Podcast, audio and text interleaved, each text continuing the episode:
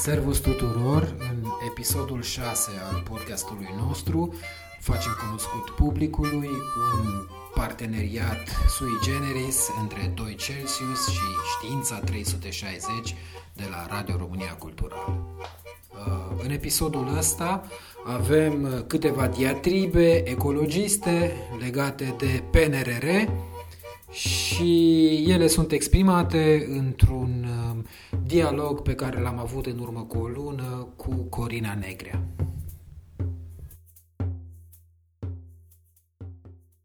În sfera publică, acest document uh, a făcut mare vâlvă. Acum, uh, PNRR-ul României nu e un dezastru, dar nu e nici panaceul și salvarea patriei. E, până la urmă, un document de peste 750 de pagini cu o serie disparată de politici de dezvoltare. Unele sunt foarte bune, iar altele sunt de-a dreptul neavenite într-un astfel de document. Îl putem numi o struță cămilă. Spun asta dintr-o perspectivă de mediu. Hai să zicem o perspectivă ecologistă. Și am să mă explic. Există două, să spunem, mari capitole. Autostrăzi și gaz metan. Astea sunt aș spune, cel puțin dificile din perspectiva mediului. Nu zic că astfel de investiții sau reforme nu sunt uh, necesare, însă ele trebuie să se supună unor principii de taxonomie, care de altfel uh, izvorăsc din reglementarea europeană privind taxonomia, și e vorba de principiul de a nu genera daune semnificative, ceea ce în engleză s-ar numi Do Not Significant Harm Principle neavenirea respectivă pe care o aminteam se referă la faptul că autostrăzile și gazul, sens larg, nu au ce căuta într-un document precum PNRR-ul. Nu înseamnă că sunt complet împotriva acestora.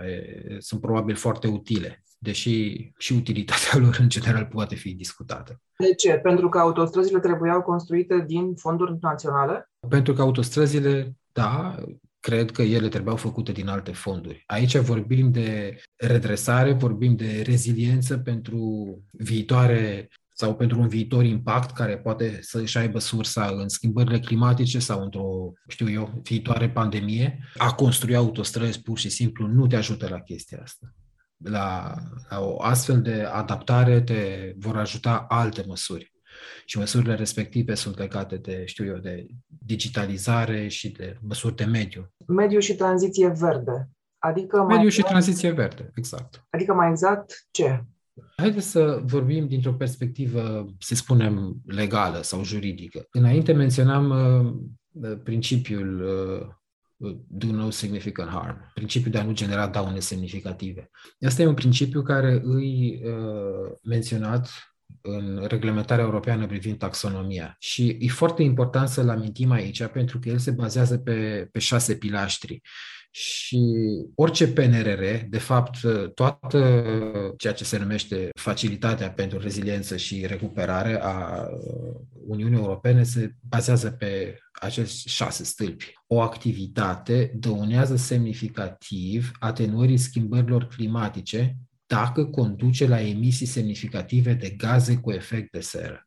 Evident, dacă vorbim de investiții în gaz, care este un combustibil fosil, nu putem spune că nu generăm emisii de gaze cu efect de seră. De ce? Pentru că odată avem de-a face cu arderi, evident, și vorbim de CO2, invariabil, și există emisiile din amonte sau emisiile fugitive în cazul metanului, despre care încă nu știm mai nimic pentru că nici măcar nu există o reglementare europeană europeană încă. Există doar o strategie privind metanul, reglementarea europeană privind metanul urmează să apară. Abia la sfârșitul anului ăsta vom avea o propunere și în viitorul mă rog, foarte apropiat va exista o reglementare în sensul ăsta. De ce? Pentru că e important să știm de la din amonte, adică de acolo de unde se extrage gazul și până și transportul și până la consumatorul final, cât metan se pierde. Deci nu e vorba doar de ardere, e vorba de metanul care este scăpat și care ajunge în atmosferă și metanul, știm, e un gaz cu efect de seră mult, mult mai puternic decât uh, dioxidul de carbon. Apoi, să vorbim de faptul că o activitate dăunează semnificativ adaptării la schimbările climatice dacă duce la un impact negativ crescut al climatului actual și al climatului viitor sau asupra activității în sine sau asupra oamenilor, naturii sau patrimoniilor. Bună. Ăsta e un principiu pe care îl putem extinde și mai mult. Aici ajungem și la autostrăzi, impactul autostrăzilor un impact relativ mare din perspectiva mediului și din perspectiva adaptării la, schimbărilor, la schimbările climatice. Avea autostrăzi și avea pe autostrăzile respective mașini foarte multe și mașinile respective sunt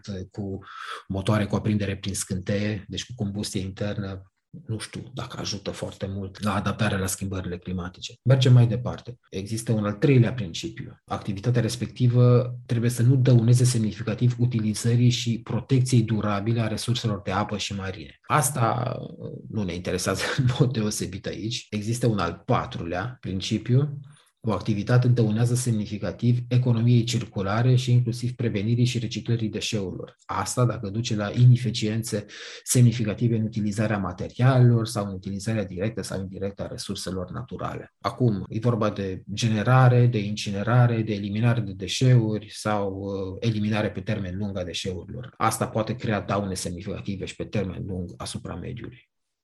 În fine, ajungem la 5 și la 6. 5 e important de menționat pentru că o activitate poate dăuna semnificativ prevenirii și controlului poluării, dacă ea duce la o creștere semnificativă a emisiilor de poluanți în aer, apă și uscat. Și aici vorbim de noxe, adică de oxizi de azot, putem vorbi de pulberi în suspensie, exact uh, problema din transportul rutier pe care o avem acum la nivelul întregii Europe, iar uh, la nivelul urban în România e o una dintre cele mai grave probleme care duce la multe uh, proceduri de infringement deja. Și în final, activitățile uh, nu trebuie să dăuneze semnificativ protecției și restaurării biodiversității și ecosistemelor. Asta dacă activitatea respectivă e în mod semnificativ uh, dăunătoare stării și rezistenței ecosistemelor sau dacă ea dăunează stării de conservare a habitatelor și a speciilor, inclusiv a speciilor din directiva Habitate, adică acelor specii de mare interes la nivelul Uniunii Europene. Iar autostrăzile au un impact foarte mare aici. Deci eu vorbesc în numele 2 Celsius și acum poate 2 Celsius sună ca o organizație care e o adunătură de nebuni care sunt împotriva autostrăzilor. Nu, nu e vorba de chestia asta. E vorba că pentru un plan de reziliență precum ăsta nu trebuie să ai ceea ce ministrul sau fostul ministru uh, Ghinea spunea că e o nevoie istorică. Bun, e o nevoie istorică, dar nu se leagă de un plan de recuperare și de reziliență. Și în ceea ce privește mediul, e cel puțin interpretabil și de multe ori neavenit. Din nou mă refer la gaz și autostrăzi. Pe de altă parte, poate astea, cum să spun, pot fi compensate cu atingerea obiectivelor uh, clare prevăzute în acest, uh, în acest PNRR, în uh, fondurile care vor fi alocate pentru asta. Modernizarea căilor ferate, după cum spuneai și tu, transporturile pe calea ferată ar trebui oricum revitalizate sau, mă rog, resuscitate. Mobilitatea urbană, care presupune și aici, mă gândesc, reducerea autovehiculelor vechi, diesel, orientarea spre mașini electrice. Doar că până în 2026, când trebuie cheltuiți uh, banii aceștia, cum reușim noi să facem toate astea? Păi, asta e foarte, foarte interesant. În momentul ăsta, noi, 2 Celsius, deplângem realmente orientarea excesivă a PNRR-ului către proiecte gigantice. Reziliența, în principal, ea trebuie dată de focalizarea pe tranziție verde și pe cea digitală. Acum, alocarea fondurilor respective trebuie făcută în interesul superior al cetățenilor și în interesul superior al comunităților în care cetățenii ăștia trăiesc adică în reziliență locală sau regională, în proiecte sustenabile și nu în proiecte mamut, părerea mea, destinate deja unui eșec, dacă ne raportăm la timpul foarte scăzut pentru realizarea acestora până în 2026. E un timp extrem de scurt, ce să mai vorbim. Marea problemă, așadar, e implementarea și capacitatea administrativă. Cu toate astea, faptul că România e un stat hipercentralizat va duce cu siguranță la foarte multe blocaje pe, pe foarte multe benchmark-uri și pe ținte care trebuie atinse. Asta e și lucru pe care de curând l-au menționat și fostul ministru Ghinea. Și asta e frica lui cea mai mare. De fapt, e frica noastră a tuturor în esență. Faptul că nu putem duce la bun sfârșit uh, aceste investiții și reforme pentru că benchmark-urile cer să, să facem pași uh, relativ mari, bazate pe rezultat. Deci, uh, rambursurile respective vor veni, vor veni în urma rezultatelor. Exact, asta uh, e foarte important de spus, că totuși exact. nu sunt niște bani care ne vin și noi facem cu ei ce vrem. Exact. A, pentru chestia asta e o chestie foarte importantă, pentru că am menționat localizarea și faptul că proiectele mici sunt mai deștepte și proiectele locale sau regionale sunt mult mai utile în chestiile astea. Mă refer la proiecte de mediu efectiv. Gândiți-vă la proiecte de conservare, de exemplu. Alea sunt, în ciuda incapacității administrative locale, de multe ori, ele a, aia se poate repara și proiecte relativ mici pot fi implementate cu succes totuși. De exemplu, există fondul de reziliență pentru localități și asta e foarte important din perspectiva ecologică, spuneam. Autoritățile locale, în ciuda problemelor pe care le au legate de, na, să spunem, uh, lipsa resurselor umane, lipsa, să spunem, oamenilor deștepți care pot să se ocupe de așa ceva, ar putea totuși să gestioneze asta ceva mai bine decât un stat care, un stat centralizat, un guvern care funcționează foarte foarte, foarte greoi. Asta e pentru a accepta la finanțare mai multe proiecte care ar putea să fie depuse de autoritățile administrației publice locale și care îndeplinesc condițiile din PNRR. Deci, uh, mult mai ușor și mai uh, bine ar putea face autoritățile locale astfel de proiecte și astfel să ducă și la reducerea decalajelor uh, legate de coeziune. Știu eu, decalaje între statele aparținând Uniunii Europene, între regiuni, între regiunile de la noi din țară sau între localitățile care aparțin aceleași regiuni.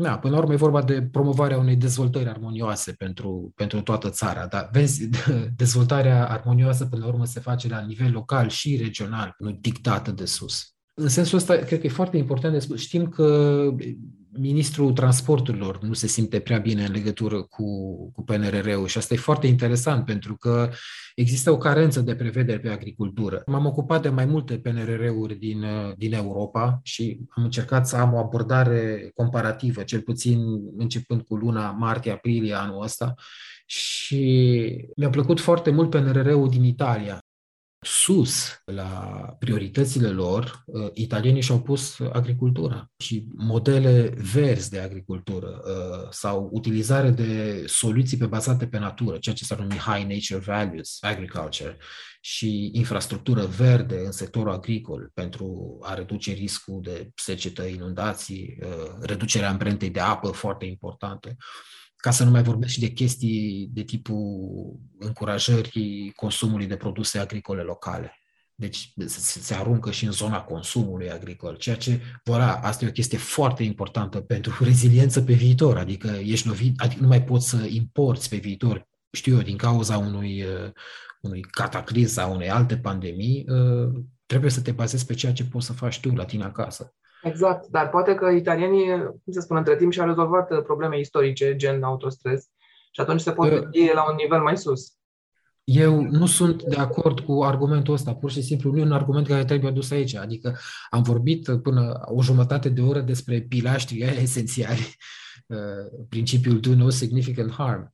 Și pe ăla, pe, pe, pe principiile taxonomice europene, se bazează toate PNRR-urile din Europa. Faptul că România are probleme istorice, că Polonia are probleme și mai istorice decât România și alții la rândule, ok, de acord, dar e vorba despre ceea ce se cere efectiv în facilitatea asta de redresare și de reziliență. Comisia Europeană a aprobat acest PNRR. Da, și Comisia Europeană a făcut niște concesii foarte mari României. Trebuie să fim uh, conștienți de chestia asta. asta. Eu nu spun că e bine, E un lucru nici neapărat rău. Există niște concesii foarte mari. Părerea mea e că într-adevăr, e rău din perspectiva, din perspectiva luptei împotriva schimbărilor climatice, da. Nu e bine ca pe PNRR să facă chestiile astea. Repet, nu sunt împotriva autostrăzilor sau uh, nici măcar a gazului. De exemplu, eu găsesc gazul ca fiind, uh, rețelele de gaz ca fiind pozitive, astfel încât să combată arderea lemnului pentru încălzire în România, care e masivă. Uh, deci, da, de exemplu, producerea energiei curate, asta implică excluderea cărbunelui și uh, mm-hmm. folosirea mai mult a gazului care este mai puțin nociv decât uh, arderea cărbunelui, nu? Da, dar nu putem ignora faptul că este tot un combustibil fosil, deci uh, nu e da. o reziliență pe termen lung. Uh, bun, nici, asta nu e nici atât de rău în România. Repet, avem gaz, îl putem folosi. De ce nu? Bine, din, dintr-o perspectivă economică toată chestia asta are sens. Dintr-o perspectivă de mediu sau de atenuare și adaptare la schimbările climatice, e o măsură proastă, pur și simplu. Dar nu e cea mai proastă, apropo. Uh, bine, polonezii, dacă nu mă înșel, încă nu și-au depus uh, PNRR-ul lor, adică nu a fost acceptat încă, însă trecând prin ele sau uh, cercetând și opinia formulată în ceea ce privește PNRR-ul polonez, repet, formulată de Bankwatch, Uh, vedem că are niște chestii de-a dreptul monstruoase pe aici pe acolo. Adică investițiile în gaz în Polonia sunt mult mai mari decât la noi și se preconizează ca gazul în Polonia să dezvolte capacități foarte mari de producție de energie electrică. Adică efectiv vor înlocui, uh, vor înlocui uh, cărbune din termocentrale cu termocentrale pe gaz care să genereze energie în capacități foarte mari. Apropo. Nu mi-aduc aminte acum exact uh, cifrele, însă capacitățile sunt mari. Iar uh, Polonia pregătea niște uh, surprize mult mai urâte legate de folosirea biomasei pentru pentru generarea de energie electrică, care e de-a dreptul sinistră. Dar, mă rog, așa rămân la gaz. Dar și așa, iată, există niște PNRR-uri ceva mai dure, mai uh, cu impact uh, climatic mai mare decât al României. Da, nostru, da, da. Alte două obiective, reabilitarea clădirilor, mă rog, asta să spunem că ar trebui continuată, am început-o deja, deși se mișcă foarte lent. Biodiversitate și protecția mediului. Presiunile pe ecosisteme sunt cele mai mari, în special în Europa, iar în România la rândul ce să știm foarte bine chestia asta. Dar vreau să, să menționez un capitol, de fapt capitolul pe care l-am urmărit și la care am contribuit uh, la consultări încă de asta primăvară, chiar înainte de asta primăvară, adică la transport, unde alta, dar e obiectul nostru esențial de lucru la 2 Celsius. Și vreau să spun că transportul are foarte multe puncte forte în uh, PNRR-ul de acum. De exemplu, dezvoltarea feroviară, unde are niște obiective foarte bune. Există obiectivul, de exemplu, de creșterea numărului de călători din transportul feroviar cu o medie de 25% față de nivelul de anul ăsta, deci nivelul de referință 2021. Uh, ceea ce bine, binișor. Există investiții și reforme serioase în ceea ce privește uh, infrastructura și, în da. primul rând, electrificarea căilor ferate. Toată politica europeană presupune electrificarea transportului în general ca, ca principiu de lucru și digitalizarea lui. Uh, în ceea ce privește transportul feroviar, asta s-ar traduce în investiții mari uh, semnificative în electrificarea căilor ferate, Apropo, știți că a fost uh, trenul Connecting Europe, a intrat în România acum o săptămână, a și ieșit de altfel, și avem marea problemă, de exemplu, legată de faptul că la Grădiștea, la sud de București, de la Giurgiu până la București, uh, podul e rupt, stricat de mai bine de 15 ani. Deci trenul o trebuie să o ia, să ocolească enorm și să ajungă în două ore de la Giurgiu la București. Voilà, o problemă gravă, gravisimă de infrastructură. De la Brașov până la Sibiu să ne dăm seama că trenul respectiv a mers cu locomotivă diesel, deci impactul lui de mediu a fost foarte mare. Și etc. Deci există, există probleme de, de tipul ăsta care trebuie rezolvate. Dar iată, de exemplu, linia Brașov-Sibiu, care e comprehensivă în TNT, va fi electrificată în final. Sper.